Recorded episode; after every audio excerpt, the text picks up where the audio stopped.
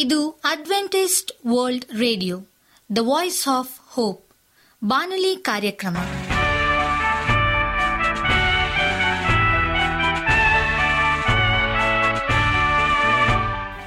ನಮಸ್ಕಾರ ಪ್ರೀತಿಯ ಕೇಳುಗರೆ, ನಾನು ನಿಮ್ಮ ಆಕಾಂಕ್ಷ ಪಾಲ್. ನಮ್ಮ ನಿಲಯದ ಕನ್ನಡ ಕಾರ್ಯಕ್ರಮಕ್ಕೆ ತಮ್ಮೆಲ್ಲರಿಗೂ ಆತ್ಮೀಯ ಸುಸ್ವಾಗತ. ಮುಂದಿನ ಮೂವತ್ತು ನಿಮಿಷಗಳಲ್ಲಿ ಸುಮಧುರ ಹಾಡುಗಳು ಹಾಗೂ ದೇವರ ವಾಕ್ಯವನ್ನು ಕೇಳೋಣ. ಈ ಕಾರ್ಯಕ್ರಮವು ನಿಮಗೆ ಸಂತೋಷ ತರಲೆಂದು ದೇವರಲ್ಲಿ ಪ್ರಾರ್ಥಿಸುತ್ತೇವೆ. ಈ ಕಾರ್ಯಕ್ರಮದ ಪ್ರಾರಂಭದಲ್ಲಿ ಸುಮಧುರ ಗೀತೆಯನ್ನು ಆಲಿಸೋಣ.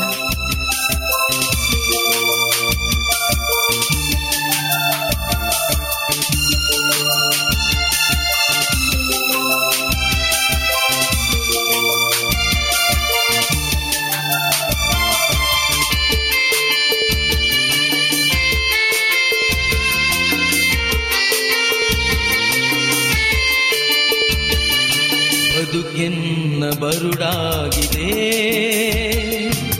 ಚಿಂತೆಯಲ್ಲಿ ಚಿತೆಯಾಗಿದೆ. ಬದುಕೆನ್ನ ಬರುಡಾಗಿದೆ, ಚಿಂತೆಯಲ್ಲಿ ಚಿತೆಯಾಗಿದೆ. ದೇವಾದಿ ದೇವ ಜೀವಕ್ಕೆ ಎನ್ನ ಕೃಪೆಯನ್ನ ನೀ ಕರುಣಿಸು. ದೇವಾದಿ ದೇವ ಜೀವಕ್ಕೆ ಎನ್ನ ಕೃಪೆಯನ್ನ ನೀ ಕರುಣಿಸು. ಬದುಕೆನ್ನ ಬರುಡಾಗಿದೆ, ಚಿಂತೆಯಲ್ಲಿ ಚಿತೆಯಾಗಿದೆ.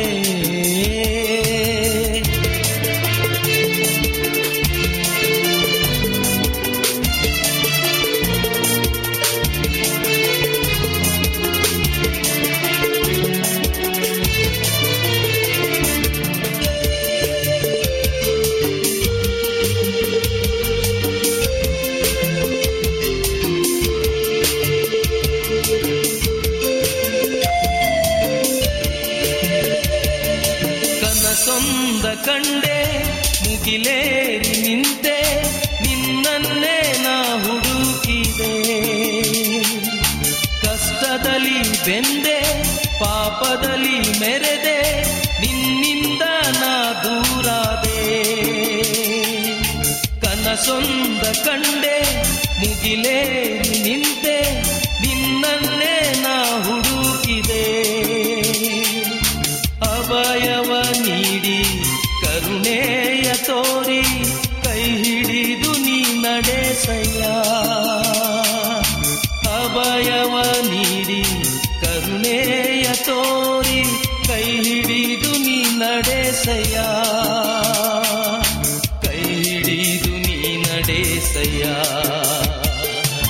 ಕೈ ಹಿಡಿದು ನೀ ನಡೆಸಯ್ಯ. ಬದುಕೆನ್ನ ಬರುಡಾಗಿದೆ,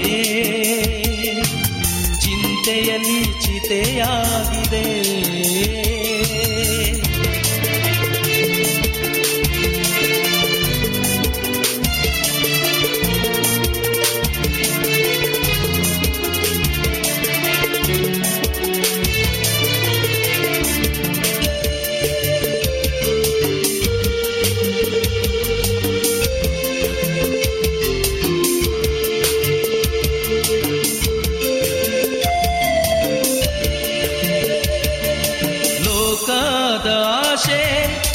ಆಶೆಗಳಿಗೆ ಒಳಗಾಗಿ ಸೋತು ಹೋದೆ, ಲೋಕದ ಕಡೆಗೆ ಮುಖ ಮಾಡಿದೇನ, ನಿನ್ ಕೃಪೆಯ ಕಳೆದುಕೊಂಡೆ. ಲೋಕದ ಆಶೆ ಅತಿಯಾಶೆಗಳಿಗೆ ಒಳಗಾಗಿ ಸೋತು ಹೋದೆ. ಕರುಣಾಮೂರ್ತಿಯೇ, ಪರಿಶುದ್ಧ ಆತ್ಮನೆ ಆಧರಿಸಿ ನೀ ನಡೆಸಯ್ಯ. ಕರುಣಾಮೂರ್ತಿಯೇ, ಪರಿಶುದ್ಧ ಆತ್ಮನೆ ಆಧರಿಸಿ ನೀ ನಡೆಸಯ್ಯ, ಆಧರಿಸಿ ನೀ ನಡೆಸಯ್ಯ, ಆಧರಿಸಿ ನೀ ನಡೆಸಯ್ಯ. ಬದುಕೆನ್ನ ಬರುಡಾಗಿದೆ, ಚಿಂತೆಯಲ್ಲಿ ಚಿತೆಯಾಗಿದೆ. ಬದುಕೆನ್ನ ಬರುಡಾಗಿದೆ, ಚಿಂತೆಯಲ್ಲಿ ಚಿತೆಯಾಗಿದೆ. ದೇವಾದಿದೇವ ಜೀವಕ್ಕೆಯನ್ನ ಕೃಪೆಯನ್ನ ನೀ ಕರುಣಿಸು. ದೇವಾದಿದೇವ ಜೀವಕ್ಕೆಯನ್ನ ಕೃಪೆಯನ್ನ ನೀ ಕರುಣಿಸು. ಬದುಕೆನ್ನ ಬರುಡಾಗಿದೆ, ಚಿಂತೆಯಲ್ಲಿ ಚಿತೆಯಾಗಿದೆ. ನಿಮಗೆ ಸತ್ಯವೇದದ ಬಗ್ಗೆ ಹೆಚ್ಚಿನ ಮಾಹಿತಿ ಬೇಕಾದರೆ ನಮ್ಮ ವಿಳಾಸಕ್ಕೆ ಪತ್ರ ಬರೆಯಿರಿ ಅಥವಾ ದೂರವಾಣಿ ಕರೆ ಮಾಡಿರಿ. ನಮ್ಮ ದೂರವಾಣಿಯ ಸಂಖ್ಯೆ ಒಂಬತ್ತು ಸೊನ್ನೆ ಆರು ಸೊನ್ನೆ ಆರು ಎಂಟು ನಾಲ್ಕು ಏಳು ಏಳು ಮೂರು ಹಾಗೂ ಎಂಟು ಮೂರು ಒಂಬತ್ತು ಸೊನ್ನೆ ಆರು ಸೊನ್ನೆ ಐದು ಎರಡು ಒಂಬತ್ತು ಒಂಬತ್ತು. ನಮ್ಮ ವಿಳಾಸ Adventist media centre, S D A mission compound, Salisbury park, market yard post, Pune ನಾಲ್ಕು ಒಂದು ಒಂದು ಸೊನ್ನೆ ಮೂರು ಏಳು, ಮಹಾರಾಷ್ಟ್ರ. ಈಗ ನಮ್ಮ ಬಾನಲಿ ಬೋಧಕರಾದಂಥ ಸುರೇಂದ್ರ ರವರಿಂದ ದೇವರ ವಾಕ್ಯವನ್ನು ಕೇಳೋಣ. ಇತರರಿಗೆ ಆಶೀರ್ವಾದವಾಗಿರಿ ಎಂಬುದಾಗಿ. ನಮಸ್ಕಾರ ಆತ್ಮೀಯ ಕೇಳಿಗರೆ, ಇದು ಅಡ್ವೆಂಟಿಸ್ಟ್ ವರ್ಲ್ಡ್ ರೇಡಿಯೋ ಅರ್ಪಿಸುವ ಅನುದಿನದ ಮನ್ನಾ ಬಾನುಲಿ ಕಾರ್ಯಕ್ರಮಕ್ಕೆ ತಮ್ಮೆಲ್ಲರಿಗೂ ನಿಮ್ಮ ಬಾನುಲಿ ಬೋಧಕನಾದ ಸುರೇಂದ್ರನು ಮಾಡುವ ನಮಸ್ಕಾರಗಳು. ಈ ಬಾನುಲಿ ಕಾರ್ಯಕ್ರಮವು ತಮ್ಮೆಲ್ಲರಿಗೂ ಸಂತಸ ತಂದಿದೆ ಎಂಬುದಾಗಿ ನಾವು ನಂಬುತ್ತೇವೆ ಮತ್ತು ನಿಮಗಾಗಿ ನಿತ್ಯವೂ ಪ್ರಾರ್ಥಿಸುತ್ತೇವೆ. ನಿಮ್ಮ ಅನಿಸಿಕೆ ಹಾಗೂ ಸಲಹೆ, ಪ್ರಾರ್ಥನಾ ವಿಜ್ಞಾಪನೆಗಳು ಇರುವುದಾದರೆ ನೀವು ನಮಗೆ ಪತ್ರಗಳ ಮೂಲಕವಾಗಿ ಅಥವಾ ದೂರವಾಣಿ ಮೂಲಕವಾಗಿ ಸಂಧಿಸಬಹುದು. ನಮ್ಮ ದೂರವಾಣಿ ಸಂಖ್ಯೆಯು ಒಂಬತ್ತು ಸೊನ್ನೆ ಆರು ಸೊನ್ನೆ ಆರು ಎಂಟು ನಾಲ್ಕು ಏಳು ಏಳು ಮೂರು. ನಮ್ಮ email address Surendra June four five six at Gmail dot com. ಈ ರೇಡಿಯೋ ಕಾರ್ಯಕ್ರಮವನ್ನು ನಿಮ್ಮ ಮೊಬೈಲ್ನಲ್ಲಿ ಸಹ ಕೇಳಬಹುದು. ನಿಮ್ಮಲ್ಲಿ ಐಫೋನ್ ಮತ್ತು ಆ್ಯಂಡ್ರಾಯ್ಡ್ ಮೊಬೈಲ್ ಇರುವುದಾದರೆ ಪ್ಲೇಸ್ಟೋರ್ಗೆ ಹೋಗಿ A W R three sixty ಎಂಬ ಆ್ಯಪನ್ನು ಡೌನ್ಲೋಡ್ ಮಾಡಿಕೊಂಡು ನಮ್ಮ ಈ ಕನ್ನಡ ಕಾರ್ಯಕ್ರಮವನ್ನು ಕೇಳಬಹುದು. ಆತ್ಮೀಯ ಕೇಳಿಗರೆ, ಈ ಕಾರ್ಯಕ್ರಮದ ಮೂಲಕ ನೀವು ದೇವರ ಆಶೀರ್ವಾದ ಮತ್ತು ಅದ್ಭುತಗಳನ್ನು ಹೊಂದಿರುವುದಾದರೆ ನಿಮ್ಮ ಸಾಕ್ಷಿಯ ಜೀವಿತವನ್ನು ನಮ್ಮ ಕೂಡ ಹಂಚಿಕೊಳ್ಳುವ ಹಾಗೆ ತಮ್ಮಲ್ಲಿ ಕೇಳಿಕೊಡುತ್ತೇವೆ. ಈ ದಿನ ಸತ್ಯವೇದ ಭಾಗದಿಂದ ಆರಿಸಿಕೊಂಡಂಥ ಶಿರೋನಾಮೆಯು ಇತರರಿಗೆ ಆಶೀರ್ವಾದವಾಗಿರಿ ಎಂಬುದಾಗಿ. ದೇವರು ಒಂದು ಹೊಸ ಮಡಕೆಗಾಗಿ ನಮ್ಮನ್ನು ಹುಡುಕುತ್ತಿದ್ದಾರೆ ಎಂದು ಎರಡು ಹರಸುಗಳು ಎರಡನೇ ಅಧ್ಯಾಯ ಇಪ್ಪತ್ತರಲ್ಲಿ ನಮಗೆ ತೋರಿಸಲಾಗಿದೆ. ಯಾಕೆ ದೇವರು ಈ ಒಂದು ಮಡಕೆಗಾಗಿ ಹುಡುಕ್ತಾ ಇದ್ದಾರೆ ಅನ್ನುವಂಥ ವಿಚಾರವನ್ನು ನಾವು ತಿಳಿದುಕೊಳ್ಳುವಾಗ, ಸುವಾರ್ತೆಯನ್ನು ಪ್ರಚಾರ ಮಾಡುವುದಕ್ಕಾಗಿ ದೇವರು ಈ ಲೋಕದಲ್ಲಿ ಹೊಸ ವಿಧಾನಗಳನ್ನು ಅಥವಾ ಹೊಸ ರೀತಿಯಾದಂಥ ಒಂದು ಜನಾಂಗವನ್ನು, ಸಂಸ್ಥೆಗಳನ್ನು ಹುಡುಕುತ್ತಿಲ್ಲ. ಕರ್ತನು ಅವರ ಉದ್ದೇಶಗಳನ್ನು ಪೂರೈಸಲು ಉಪ್ಪು ತುಂಬಿರುವ ಹೊಸ ಮಡಿಕೆಗಳಿಗಾಗಿ ಹುಡುಕುತ್ತಿದ್ದಾರೆ. ದೇವರು ಲೋಕಕ್ಕೆ ಸುವಾರ್ತೆಯನ್ನು ತಾವೇ ಖುದ್ದಾಗಿ ನೀಡುವುದಿಲ್ಲ. ದೇವರು ಬಯಸಿದರೆ ಅದನ್ನು ಅವರು ಸ್ವತಃ ಪರಲೋಕದಿಂದ ಈ ಜಗತ್ತಿಗೆ ಘೋಷಿಸಲು ಸಾಧ್ಯವಿತ್ತು. ಆದರೆ ಇದು ಅವರ ವಿಧಾನವಲ್ಲ. ಅವರು ಮಾನವನೆಂಬ ಮಡಿಕೆಯ ಒಳಗೆ ಉಪ್ಪನ್ನು ತುಂಬಿಸಿ ಅನಂತರ ಅದನ್ನು ಭೂಮಿಯ ಮೇಲೆ ಸುರಿಸಲು ಬಯಸುತ್ತಾರೆ. ಎಲೀಷನು ಉಪ್ಪನ್ನು ತನ್ನ ಕೈಯಲ್ಲಿ ತೆಗೆದುಕೊಂಡು ಅದನ್ನು ಸುರಿಯಬಹುದಾಗಿತ್ತು, ಆದರೆ ಆತನು ಹೀಗೆ ಮಾಡಲಿಲ್ಲ. ಅವನು ಒಂದು ಹೊಸ ಮಡಿಕೆಯನ್ನು ತೆಗೆದುಕೊಂಡನು, ಅದರಲ್ಲಿ ಉಪ್ಪನ್ನು ತುಂಬಿದನು ಮತ್ತು ಅದನ್ನು ನೀರಿನಲ್ಲಿ ಸುರಿದನು. ಒಡನೆಯೇ ಭೂಮಿಯಲ್ಲಿ ಮತ್ತು ನೀರಿನಲ್ಲಿ ಇದ್ದ ದೋಷವು ಪರಿಹಾರವಾಯಿತು. ನಾವು ನಮ್ಮ ಯಜಮಾನನ ಬಳಕೆಗೆ ಯೋಗ್ಯವಾದ ಮಡಿಕೆಗಳಾಗಿ ನಮ್ಮೊಳಗೆ ಲೋಕದ ಸಂಗತಿಗಳನ್ನೆಲ್ಲ ಖಾಲಿ ಮಾಡಿಸಿಕೊಳ್ಳುವ ಮನಸ್ಸು ಹೊಂದುವಂತೆ ಮತ್ತು ಕ್ರಿಸ್ತನಿಂದ ತುಂಬಿಸಲ್ಪಡುವಂತೆ ದೇವರು ನಮ್ಮನ್ನು ಅನುಗ್ರಹಿಸಿರಿ. ಇಲ್ಲಿ ಒಂದು ವಿಷಯವನ್ನು ನೀವು ಗಮನಿಸಬೇಕೆಂದು ನಾನು ಬಯಸ್ತೇನೆ. ಎಲಿಸನು ಮಡಕೆಯಲ್ಲಿ ಉಪ್ಪನ್ನು ತುಂಬಿದ ಮೇಲೆ ಅದನ್ನು ಹಾಗೆಯೇ ಇರಿಸಲಿಲ್ಲ, ಆತನು ಅದನ್ನು ಸುರಿದು ಬಿಟ್ಟನು. ದೇವರು ಮತ್ತು ನನ್ನ ಜೀವಿತದಲ್ಲಿ ನಮ್ಮನ್ನು ವರಗಳಿಂದ ತುಂಬಿಸುವುದರ ಕಾರಣವೇನೆಂದರೆ, ನಾವು ಇವೆಲ್ಲವನ್ನು ಇತರರ ಸೇವೆಗಾಗಿ ಸುರಿಯಬೇಕು ಎನ್ನುವ ಉದ್ದೇಶ ಒಂದೇ ಆಗಿದೆ. ನಾವು ಬಹಳ ಸಮಯದಿಂದ ದೇವರು ನಮ್ಮನ್ನು ಪವಿತ್ರಾತ್ಮನಿಂದ ತುಂಬಿಸಬೇಕೆಂದು ಮತ್ತು ಒಂದಲ್ಲ ಒಂದು ಆತ್ಮಿಕ ಆಶೀರ್ವಾದವನ್ನು ನಮಗೆ ನೀಡಬೇಕೆಂದು ಕೇಳುತ್ತಿರಬಹುದು. ಆದರೆ ಈ ಒಂದು ವೇಳೆ ನಾವು ಇವೆಲ್ಲವನ್ನು ಬಹಳ ಸ್ವಾರ್ಥದ ಉದ್ದೇಶದಿಂದ ಕೇಳಿರಬಹುದು. ಇದರ ಮುಂದೆ ನಾವು ನಮ್ಮ ಆತ್ಮಿಕ ಎಚ್ಚರವನ್ನು ತೋರಿಸಿಕೊಳ್ಳಬೇಕೆಂದು ದೇವರು ತಮ್ಮ ಪರಲೋಕದ ಹುಪ್ಪಿನಿಂದ ನಮ್ಮನ್ನು ತುಂಬಿಸುವುದಿಲ್ಲ. ಕರ್ತನಾದ ಯೇಸುವಿನ ಕುರಿತಾಗಿ ನಾವು ಏಷಾಯನ ಪ್ರವಾದನೆ ಗ್ರಂಥ ಐವತ್ತ್ಮೂರನೇ ಅಧ್ಯಾಯ ಹನ್ನೆರಡನೇ ವಚನದಲ್ಲಿ ಓದುವುದು ಏನೆಂದರೆ, ಅವರು ತನ್ನ ಪ್ರಾಣವನ್ನು ಧಾರೆ ಎರೆದು ಮರಣ ಹೊಂದಿದರು ಎಂಬುದಾಗಿ. ಇದರ ಮೂಲಕವಾಗಿ ಈ ದಿನ ನಿಮ್ಮ ಮತ್ತು ನಮ್ಮ ಪಾಪಗಳು ಮನ್ನಿಸಲ್ಪಡಲು ಸಾಧ್ಯವಾಗಿದೆ. ಇತರ ಸೇವೆಗಾಗಿ ಸುರಿಯಲ್ಪಡುವ ಮನಸ್ಸು ನಮ್ಮಲ್ಲೂ ಇರಬೇಕು. ಇಲ್ಲವಾದರೆ ಭೂಮಿಯು ಎಂದಿಗೂ ದೋಷ ಪರಿಹಾರವನ್ನು ಪಡೆಯಲಾರದು. ನಾವು ನೀರು ತುಂಬಿರುವ ದೊಡ್ಡ ಕೊಳಗಳು ಆಗಿರಬೇಕೆಂದು ಕರ್ತನು ಇಚ್ಛಿಸುವುದಿಲ್ಲ. ನಾವು ನೀರು ಹರಿಯುವ ಕಾಲುವೆಗಳಾಗಿ ನಮ್ಮ ಮೂಲಕ ಜೀವಕರ ನೀರಿನ ಹೊಳೆಗಳು ಇತರಿಗೆ ಹರಿಯುವಂತಾಗಲಿ ಎಂದು ಆತನು ಬಯಸ್ತಾನೆ. ದೇವರು ಇಂತಹ ಮಡಕೆಗಳಿಗಾಗಿ ಹುಡುಕುತ್ತಿದ್ದಾರೆ. ನಮ್ಮ ಖಾಲಿ ಮಾಡಿಕೊಳ್ಳಲು ಬಯಸುವಂಥ ಮಡಕೆಗಳು ಕರ್ತನ ದೃಷ್ಟಿಯು ಭೂಲೋಕದ ಎಲ್ಲ ಕಡೆ ಪ್ರಸರಿಸಿ ಇಂತಹ ಮಡಕೆಗಳನ್ನು ಹುಡುಕುತ್ತಿದೆ. ನೀವು ವಿದ್ಯಾಭ್ಯಾಸ ಪಡೆದಿಲ್ಲವಾದರೂ ಪರವಾಗಿಲ್ಲ. ನಾವು ಎರಡು ಪೂರ್ವಕಾಲ ವೃತ್ತಾಂತ ಏಳನೇ ಅಧ್ಯಾಯ ಹದಿನಾಲ್ಕರಲ್ಲಿ ವಿದ್ಯಾಭ್ಯಾಸದ ವಿಚಾರವಾಗಿ ಏನನ್ನೂ ಓದುವುದಿಲ್ಲ. ನಿಮ್ಮ ಜೀವನದಲ್ಲಿ ನೀವು ಒಂದು ದಿನವೂ ಪಾಠಶಾಲೆಯ ಮೆಟ್ಟಲನ್ನು ಹತ್ತಿರದಿದ್ದರೂ ಪರವಾಗಿಲ್ಲ. ಇಡೀ ಲೋಕದಲ್ಲಿನ ಅತಿ ಬಡ ಮನುಷ್ಯನು ನೀನಾಗಿದ್ದರೂ ಅಥವಾ ಅತ್ಯಂತ ತಿಳಿಗೇಡಿ ಮನುಷ್ಯನಾಗಿದ್ದರೂ ಪರವಾಗಿಲ್ಲ. ದೇವರು ಇಂತಹ ಸಂಗತಿಗಳನ್ನು ಗಣನೆಗೆ ತೆಗೆದುಕೊಳ್ಳುವುದೇ ಇಲ್ಲ. ಅವರು ಸತ್ಯವೇದ ಜ್ಞಾನ ಎಷ್ಟಿದೆಯೆಂದು ಅಥವಾ ನೀವು ಸತ್ಯವೇದದ ಸಂಸ್ಥೆಗಳಿಂದ ನೀವು ಡಿಗ್ರಿ ಡಿಪ್ಲೊಮೊ ಪಡೆದಿದ್ದೀರೋ ಎಂದು ಪರೀಕ್ಷಿಸುವುದಿಲ್ಲ. ಅವರಿಗೆ ಬೇಕಾಗಿರುವುದು ಯಾವುದೋ ಬೇರೆ ಸಂಗತಿ. ನನ್ನವರೆಂದು ಹೆಸರುಗೊಂಡು ನನ್ನ ಪ್ರಜೆಗಳು ತಮ್ಮನ್ನು ತಗ್ಗಿಸಿಕೊಂಡು ತಮ್ಮ ಕೆಟ್ಟ ನಡತೆಯನ್ನು ಬಿಟ್ಟು ತಿರುಗಿಕೊಂಡು ನನ್ನನ್ನು ಪ್ರಾರ್ಥಿಸಿ ನನ್ನ ದರ್ಶನವನ್ನು ಬಯಸುವುದಾದರೆ ನಾನು ಪರಲೋಕದಿಂದ ಲಾಲಿಸಿ ಅವರ ಪಾಪಗಳನ್ನು ಕ್ಷಮಿಸಿ ಅವರ ದೇಶದಲ್ಲಿ ಆರೋಗ್ಯವನ್ನು ದಯಪಾಲಿಸುವೆನು ಎಂದು ಆತನು ಹೇಳಿದ್ದಾನೆ. ನೀವು ಯಾರು ಎಂಬ ವಿಷಯ ಮುಖ್ಯವಲ್ಲ. ದೇವರು ಮನುಷ್ಯರ ನಡುವೆ ಭೇದ ಮಾಡುವುದಿಲ್ಲ. ನೀವು ಮೇಲೆ ಹೇಳಿರುವ ಷರತ್ತುಗಳನ್ನು ಪಾಲಿಸಲು ಸಿದ್ಧರಾಗಿದ್ದು ಇತರರಿಗಾಗಿ ಸುರಿಯಲ್ಪಡಲು ಒಪ್ಪಿಕೊಂಡರೆ ನೀವು ಯಾರೇ ಆಗಿದ್ದರೂ ದೇವರು ನಿಮ್ಮನ್ನು ಉಪಯೋಗಿಸಿಕೊಳ್ಳುವನು. ಮತ್ತಾಯ ಹದಿನಾಲ್ಕನೇ ಅಧ್ಯಾಯ ಹತ್ತೊಂಬತ್ತನೇ ವಚನದಲ್ಲಿ ಇತರರಿಗೆ ಆಶೀರ್ವಾದವಾಗಲು ಬೇಕಾದ ಮೂರು ಹೆಜ್ಜೆಗಳನ್ನು ನಾವು ಗಮನಿಸಬೇಕಾಗಿದೆ.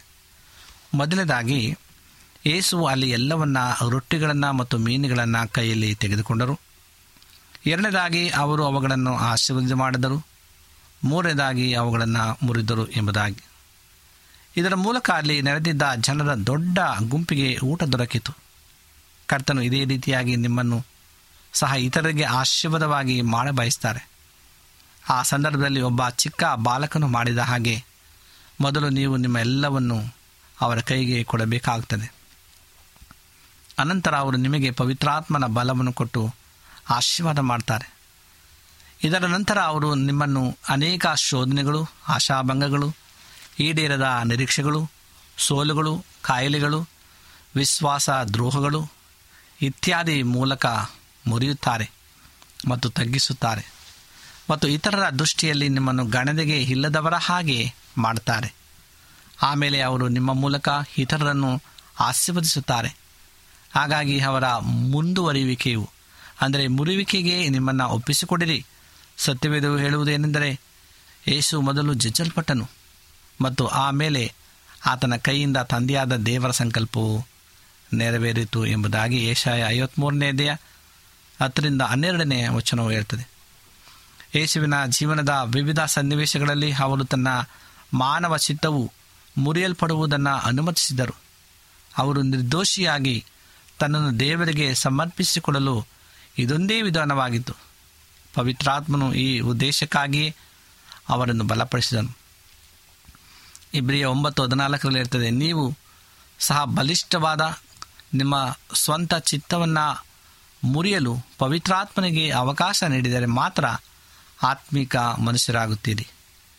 ದೇವರು ನೀವು ಮಾಡಬೇಕೆಂದು ಉದ್ದೇಶಿಸುವ ಸಂಗತಿಯನ್ನು ಮಾಡುವುದಕ್ಕೆ ಬದಲಾಗಿ ನೀವು ನಿಮ್ಮ ಬಲಿಷ್ಠವಾದ ಸ್ವಂತ ಇಚ್ಛಾ ಶಕ್ತಿಯ ಪ್ರೇರಣೆಯಂತೆ ಮಾಡುವ ಶೋಧನೆಯನ್ನು ಎದುರಿಸುವ ಸಂದರ್ಭಗಳಲ್ಲಿ ನಿಮ್ಮ ಸ್ವೇಚ್ಛೆಯು ಮುರಿಯಲ್ಪಡಬೇಕು ಎಂಬುದಾಗಿ. ದೇವರ ಚಿತ್ತವು ನಿಮ್ಮ ಸ್ವಚಿತ್ತವನ್ನು ಹಾದು ಹೋಗುವ ಸ್ಥಳಗಳಲ್ಲಿ ನಿಮ್ಮ ಸಿಲುಬೆಯು ಕಂಡುಬರುತ್ತದೆ. ಅಲ್ಲಿ ನಿಮ್ಮ ಸ್ವಂತ ಇಚ್ಛೆಯನ್ನು ಸಿಲುಬೆಗೆ ಏರಿಸಬೇಕು. ಆ ಸಂದರ್ಭದಲ್ಲಿ ಪವಿತ್ರಾತ್ಮನು ನಿಮಗೆ ಸಾಯುವಂತೆ ಹೇಳುತ್ತಾನೆ. ನೀವು ಪವಿತ್ರಾತ್ಮನ ಮಾರ್ಗದರ್ಶನವನ್ನು ತಪ್ಪದೇ ಪಾಲಿಸಿದರೆ ನಿಮ್ಮಲ್ಲಿ ಯಾವಾಗಲೂ ಮುರಿದ ಮನಸ್ಸು ಇರುತ್ತದೆ ಮತ್ತು ದೇವರು ಮುರಿದ ಆತ್ಮವಿರುವ ಜನರನ್ನು ನಿರಂತರವಾಗಿ ಬಲಪಡಿಸಿ ಚೇತರಿಸುವಂತೆ ಮಾಡುವ ವಾಗ್ದಾನವನ್ನು ಕೊಟ್ಟಿದ್ದಾರೆ. ಕರ್ತನ ವಾಣಿಯು ನುಡಿಯುವುದು ಏನೆಂದರೆ, ಯೆಶಾಯ ಐವತ್ತೇಳನೇ ಅಧ್ಯಾಯ ಹದಿನೈದನೇ ವಚನದಲ್ಲಿ, ನಾನು ಉನ್ನತ ಲೋಕವೆಂಬ ಪವಿತ್ರಾಲಯದಲ್ಲಿ ವಾಸಿಸುತ್ತೇನೆ, ಆದಾಗೂ ದೀನನ ಆತ್ಮವನ್ನು ಜಜ್ಜಿ ಹೋದವನ ಮನಸ್ಸನ್ನು ಉಜ್ಜೀವನಗೊಳಿಸುವುದಕ್ಕಾಗಿ ಜಜ್ಜಿ ಹೋದ ದೀನ ಮನಸ್ಸು ಇರುವವರ ಸಮೀಪದಲ್ಲಿ ಇರುತ್ತೇನೆ ಎಂಬುದಾಗಿ. ನಿಮ್ಮಲ್ಲಿ ಯಾವಾಗಲೂ ಸ್ವಂತ ಅಗತ್ಯತೆಯ ಪ್ರಜ್ಞೆ ಅಂದರೆ ಆತ್ಮದ ಬಡತನ ಇರುವುದು ಒಳ್ಳೆಯದು. ಆದರೆ ದೇವರು ಹೆಚ್ಚಿನ ಶ್ರದ್ಧೆಯಿಂದ ತನ್ನನ್ನು ಹುಡುಕುವ ಪ್ರತಿಯೊಬ್ಬನಿಗೆ ಬಹಳ ವಿಶೇಷವಾದ ಪ್ರತಿಫಲವನ್ನು ಕೊಡುತ್ತಾರೆಂಬ ನಂಬಿಕೆಯೂ ಸಹ ನಿಮ್ಮಲ್ಲಿ ಇರಬೇಕು. ದೇವರು ನಿಮ್ಮನ್ನು ಆಶೀರ್ವದಿಸುತ್ತಾರೆ ಮತ್ತು ತನ್ನ ಬಲವನ್ನು ನಿಮ್ಮಲ್ಲಿ ತುಂಬುತ್ತಾರೆಂದು ನೀವು ನಂಬದೇ ಹೋದರೆ ನಿಮ್ಮ ಆತ್ಮದ ಬಡತನದಿಂದ ಯಾವ ಪ್ರಯೋಜನವೂ ಉಂಟಾಗುವುದಿಲ್ಲ. ಪ್ರತಿಯೊಂದು ಕ್ರೈಸ್ತ ಸಭೆಯಲ್ಲಿ ನೀವು ಬಡವರನ್ನು ಮತ್ತು ನಿರ್ಬಲರನ್ನು ಗಮನಿಸಿರಿ ಮತ್ತು ಅವರನ್ನು ಪ್ರೋತ್ಸಾಹಿಸಿರಿ. ಎಳೆಯ ಮಕ್ಕಳನ್ನು ಮಾತನಾಡಿಸಿ ಉರಿದುಂಬಿಸಿರಿ, ಏಕೆಂದರೆ ಹೆಚ್ಚಿನ ಜನರು ಮಕ್ಕಳನ್ನು ಕಡೆಗಣಿಸುತ್ತಾರೆ. ಕ್ರೈಸ್ತ ಸಭೆಯಲ್ಲಿ ಯಾವಾಗಲೂ ಕೆಳಮಟ್ಟದ ಹಾಗೂ ಯಾರೋ ಗಮನಿಸದ ಸ್ಥಳವನ್ನು ಕಂಡುಕೊಳ್ಳಿರಿ ಮತ್ತು ಯಾರಿಗೂ ಕಾಣದ ಸೇವೆಗಳನ್ನು ಮಾಡಿರಿ. ಯಾವುದೇ ಸಭೆಯಲ್ಲಿ ಎಂದಿಗೂ ಪ್ರಾಮುಖ್ಯತೆಗಾಗಿ ತವಕಿಸಬೇಡಿರಿ ಮತ್ತು ನಿಮ್ಮ ಯೋಗ್ಯತೆ ಹಾಗೂ ಪ್ರತಿಭೆಗಳ ಮೂಲಕ ಯಾರನ್ನು ಯಾವುದೇ ರೀತಿಯಲ್ಲಿ ಮೆಚ್ಚಿಸಲು ಪ್ರಯತ್ನಿಸಬೇಡಿರಿ. ಆದರೆ ಸಭಾಕೂಟಗಳಲ್ಲಿ ಯಾವಾಗಲೂ ಧೈರ್ಯವಾಗಿ ಸಾಕ್ಷಿ ನೀಡಲು ಮತ್ತು ಯಾವುದೇ ವಿಧವಾದ ಸಹಾಯ ಮಾಡಲು ಸಭಾಂಗಣದಲ್ಲಿ ಸ್ವಚ್ಛಗೊಳಿಸುವುದೇ ಆಗಲಿ ಅಥವಾ ಪ್ರಿಯನೋ ನುಡಿಸುವುದೋ ಆಗಲಿ, ಇನ್ನಿತರ ಯಾವುದೇ ವಾದ್ಯಗೋಷ್ಠಿಯನ್ನು ನುಡಿಸುವುದೇ ಆಗಲಿ ಹಿಂಚರಿಯಬೇಡಿರಿ. ಯಾವುದೇ ಸೇವೆ ಮಾಡುವುದರಲ್ಲಿ ಯಾವತ್ತೂ ಬೇರೆಯವರೊಂದಿಗೆ ಪೈಪೋಟಿ ಇಡಬೇಡಿರಿ. ನೀವು ನಂಬಿಕೆಸ್ಥರಾಗಿದ್ದರೆ ದೇವರು ಸಿದ್ಧಗೊಳಿಸುವ ಸೇವೆಯು ಅವಕಾಶವನ್ನು ಸೂಕ್ತ ಸಮಯದಲ್ಲಿ ಸೂಕ್ತ ಅದೇ ಅವರೇ ನಿಮಗಾಗಿ ತರುತ್ತಾರೆ. ರೋಮಾಪುರದ ಪತ್ರಿಕೆ ಏಳನೇದೆಯ ಹದಿನಾಲ್ಕು ಇಪ್ಪತ್ತೈದರಲ್ಲಿ ವಾಕ್ಯ ಭಾಗವನ್ನು ಪರಿಪೂರ್ಣತೆ ಕಡೆಗೆ ಭರವಸೆಯಿಂದ ಮುಂದುವರಿಯಲು ಬಯಸುವಂಥವರಿಗೆ ಒಂದು ಬಹಳ ಮುಖ್ಯವಾದ ವಿಷಯ ಪ್ರಸ್ತಾಪಿಸಲಾಗಿದೆ. ಅಪೊಸ್ತಲನಾದ ಪೌಲನು ಇದರ ಹಂಚಿಕೊಳ್ಳುವ ಅನುಭವ ಆತನು ಕ್ರೈಸ್ತನಾಗಿ ಹುಟ್ಟಿದ ನಂತರದ್ದಾಗಿದೆ. ಏಕೆಂದರೆ ಮಾನಸಾಂತರ ಹೊಂದಿರದ ಒಬ್ಬ ವ್ಯಕ್ತಿಯು ತಾನು ಅಂತರಾತ್ಮದೊಳಗೆ ದೇವರ ನಿಯಮವನ್ನು ಆನಂದ ಪಡುವನಾಗಿದ್ದೇನೆ ಎಂದು ಹೇಳಲಾರನು. ರೋಮಾಪುರ ಪತ್ರಿಕೆ ಏಳನೇ ಅಧ್ಯಾಯ ಇಪ್ಪತ್ತ ಎರಡನೇ ಪೌಲನು ಬರೆದ ಪತ್ರಿಕೆಯಲ್ಲಿ ಇರ್ತದೆ. ಮೊದಲನೇ ಅಧ್ಯಾಯದಿಂದ ಆರಂಭಿಸಿ ದೇವರ ಬಲಸ್ವರೂಪನಾದ ಸುವಾರ್ತೆಯ ಮೂಲಕ ಉಂಟಾಗುವ ರಕ್ಷಣೆ ಎಂಬುದಾಗಿ ರೋಮಾಪುರ ಪತ್ರಿಕೆ ಒಂದು ಹದಿನಾರರಲ್ಲಿ ಈ ವಿಷಯವನ್ನು ಕ್ರಮಬದ್ಧವಾಗಿ ವಿವರಿಸುತ್ತದೆ. ಈ ಮೂರು ಮತ್ತು ನಾಲ್ಕು ಐದು ಅಧ್ಯಾಯಗಳಲ್ಲಿ ನಾವು ನಂಬಿಕೆಯ ಮೂಲಕ ನೀತಿವಂತರೆಂದು ನಿರ್ಣಯಿಸಲ್ಪಡುವುದರ ಬಗ್ಗೆ ಪೌಲನ್ನು ಹೇಳ್ತಾನೆ. ಆಮೇಲೆ ಆರನೇ ಅಧ್ಯಾಯದಲ್ಲಿ ಪಾಪದ ಮೇಲೆ ಜಯದ ಬಗ್ಗೆ ಮಾತನಾಡ್ತಾನೆ. ಇದರ ನಂತರ ಏಳನೇ ಅಧ್ಯಾಯದಲ್ಲಿ ಮುಂದಿನ ಹಂತಕ್ಕೆ ಹೋಗ್ತಾನೆ. ಇದನ್ನು ಬರೆಯುವ ಸಮಯದಲ್ಲಿ ಆತನು ತನ್ನ ಮಾನಸಾಂತರಕ್ಕೆ ಹಿಂದಿನ ಅವಧಿಗೆ ತಿರುಗಿ ಹೋಗುವುದಿಲ್ಲ.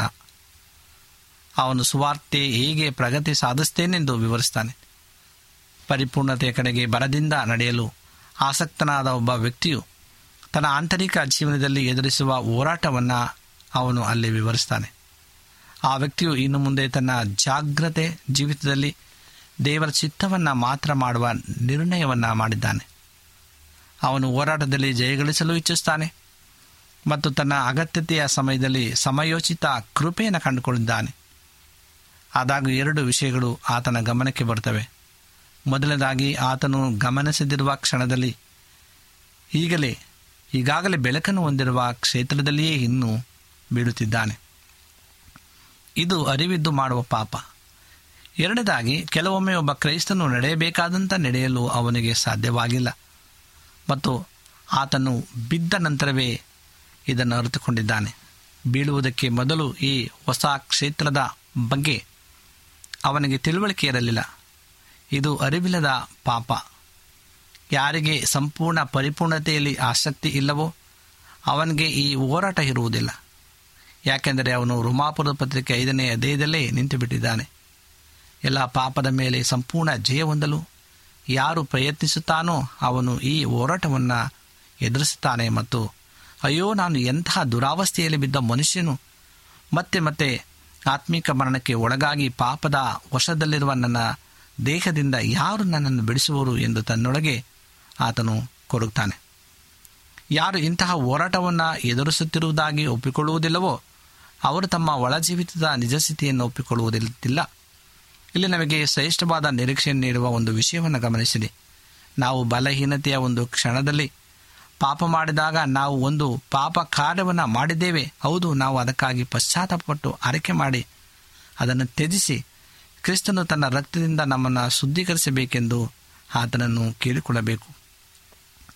ಆದಾಗೂ ಇದು ನಾವು ಅರಿವಿದ್ದು ಮಾಡಬಯಸಿದ ಕಾರ್ಯವಲ್ಲ.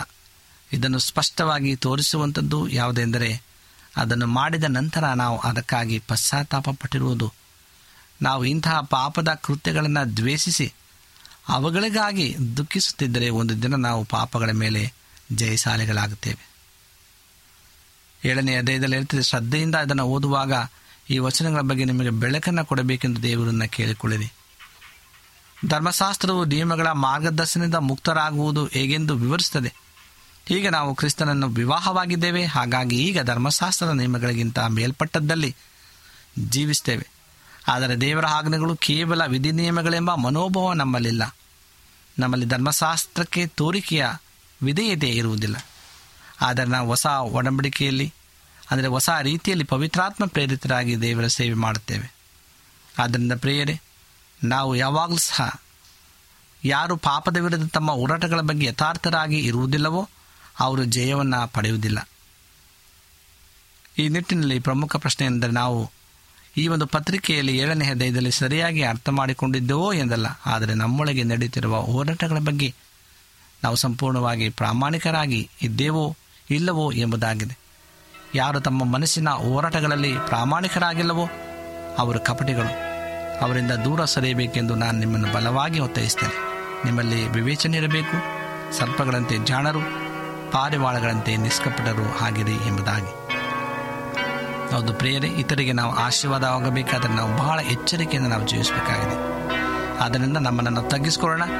ದೇವರ ಆಶೀರ್ವಾದವನ್ನು ಪಡೆದು ಇತರಿಗೆ ಮಾದರಿಯಾಗಿ ಜೀವಿಸುವಂತೆ ಸಹಾಯ ಮಾಡಲಿ ಎಂಬುದಾಗಿ ಸಂದೇಶವಾಗಿದೆ. ದೇವರ ವಾಕ್ಯಗಳನ್ನು ಆಶೀರ್ವಾದ ಮಾಡಲಿ. ನಾವು ಕಣ್ಣುಗಳನ್ನು ಮುಚ್ಚಿ ಪ್ರಾರ್ಥನೆಯನ್ನು ಮಾಡಿಕೊಳ್ಳೋಣ. ಭೂಮಿಯ ಆಕಾಶಗಳ ಒಡೆಯನೇ, ಸರ್ವಸಕ್ತನೇ, ಪರಿಶುದ್ಧನಾದಂಥ ತಂದೆಯಾದ ದೇವರೇ, ನಿನ್ನ ನಾಮಕ್ಕೆ ಸ್ತೋತ್ರ ಉಂಟಾಗಲಿ. ನಿನ್ನ ಅಪಾರವಂಥ ಪ್ರೀತಿ ಕರುಣೆಗಳಿಗಾಗಿ ಸ್ತೋತ್ರ. ನೀನು ಕೊಟ್ಟಂಥ ಆಶೀರ್ವಾದಕ್ಕಾಗಿ ಸ್ತೋತ್ರ ಸ್ವಾಮಿ. ಪರಲೋಕದ ದೇವರೇ, ಈ ಸಮಯದಲ್ಲಿ ಕೂಡಿ ಬಂದಿರತಕ್ಕಂಥ ಎಲ್ಲರನ್ನು ಆಶೀರ್ವಾದ ಮಾಡು. ವಾಕ್ಯಗಳನ್ನು ಕೇಳುವಂಥವರನ್ನು ಮತ್ತು ಪ್ರಾರ್ಥನೆಯಲ್ಲಿ ತಲೆಬಾಗಿರ್ತಕ್ಕಂಥ ಪ್ರತಿಯೊಬ್ಬ ಮಕ್ಕಳನ್ನು ನಿನ್ನ ಕರೆಗಳಿಗೆ ಒಪ್ಪಿಸಿಕೊಡ್ತಾ ನೀನೇ ಆಶ್ರಯಿಸಿ ಬಲಪಡಿಸಿ ನಡೆಸ್ತಾ ಬರಬೇಕೆಂಬುದಾಗಿ ನಮ್ಮ ಒಡೆಯನೂ ರಕ್ಷಕನೂ ಆದಂಥ ಯೇಸು ಕ್ರಿಸ್ತನ ನಾಮದಲ್ಲಿ ಅತಿ ವಿನಯದಲ್ಲೂ ತಾಳ್ಮೆಯಿಂದಲೂ ತಮ್ಮ ಪಾದಕ್ಕೆ ಅಡ್ಡಬಿದ್ದು ದೀನನಾಗಿ ಬೇಡಿಕೊಳ್ಳುತ್ತೇವೆ ತಂದೆಯೇ, ಆಮೇಲೆ. ನಿಮಗೆ ಸತ್ಯವೇದದ ಬಗ್ಗೆ ಹೆಚ್ಚಿನ ಮಾಹಿತಿ ಬೇಕಾದರೆ ನಮ್ಮ ವಿಳಾಸಕ್ಕೆ ಪತ್ರ ಬರೆಯಿರಿ ಅಥವಾ ದೂರವಾಣಿ ಕರೆ ಮಾಡಿರಿ. ನಮ್ಮ ದೂರವಾಣಿಯ ಸಂಖ್ಯೆ ಒಂಬತ್ತು ಸೊನ್ನೆ ಆರು ಸೊನ್ನೆ ಆರು ಎಂಟು ನಾಲ್ಕು ಏಳು ಏಳು ಮೂರು ಹಾಗೂ ಎಂಟು ಮೂರು ಒಂಬತ್ತು ಸೊನ್ನೆ ಆರು ಸೊನ್ನೆ ಐದು ಎರಡು ಒಂಬತ್ತು ಒಂಬತ್ತು. ನಮ್ಮ ವಿಳಾಸ Adventist media centre, S D A mission compound, Salisbury park, market yard post, Pune ನಾಲ್ಕು ಒಂದು ಒಂದು ಸೊನ್ನೆ ಮೂರು ಏಳು, ಮಹಾರಾಷ್ಟ್ರ. ಮತ್ತೆ ಮುಂದಿನ ಕಾರ್ಯಕ್ರಮದಲ್ಲಿ ಭೇಟಿಯಾಗುವ. ನಮಸ್ಕಾರಗಳು.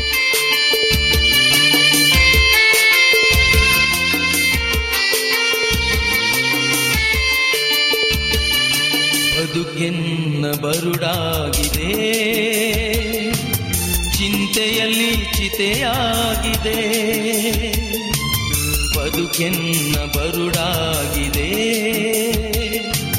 ಚಿಂತೆಯಲ್ಲಿ ಚಿತೆಯಾಗಿದೆ. ದೇವಾದಿ ದೇವ ಜೀವಕ್ಕೆ ಎನ್ನ ಕೃಪೆಯನ್ನ ನೀ ಕರುಣಿಸು, ದೇವಾದಿ ದೇವ ಜೀವಕ್ಕೆ ಎನ್ನ ಕೃಪೆಯನ್ನ ನೀ ಕರುಣಿಸು. ಬದುಕೆನ್ನ ಬರುಡಾಗಿದೆ, ಚಿಂತೆಯಲ್ಲಿ ಚಿತೆಯಾಗಿದೆ.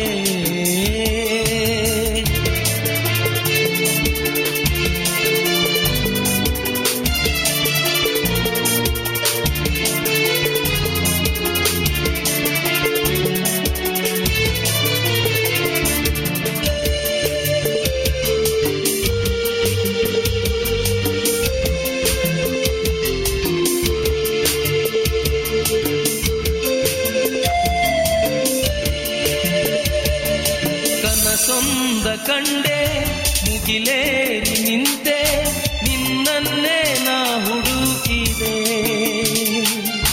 ಕಷ್ಟದಲ್ಲಿ ಬೆಂದೆ, ಪಾಪದಲ್ಲಿ ಮೆರೆದೆ, ನಿನ್ನಿಂದ ನಾ ದೂರಾದೆ. ಕನಸೊಂದ ಕಂಡೆ ಮುಗಿಲೇರಿ ನಿಂತೆ, ನಿನ್ನನ್ನೇ ನಾ ಹುಡುಕಿದೆ, ಅಭಯವ ನೀಡಿ ಕರುಣೆಯ ತೋರಿ ಕೈ ಹಿಡಿದು ನೀ ನಡೆಸಯ್ಯ, ಅಭಯವ ನೀಡಿ ಕರುಣೆಯ ತೋರಿ ಕೈ ಹಿಡಿದು ನೀ ನಡೆಸಯ್ಯ, ಕೈ ಹಿಡಿದು ನೀ ನಡೆಸಯ್ಯ, ಕೈ ಹಿಡಿದು ನೀ ನಡೆಸಯ್ಯ. ಬದುಕೆನ್ನ ಬರುಡಾಗಿದೆ, ಚಿಂತೆಯಲ್ಲಿ ಚಿತೆಯಾಗಿದೆ.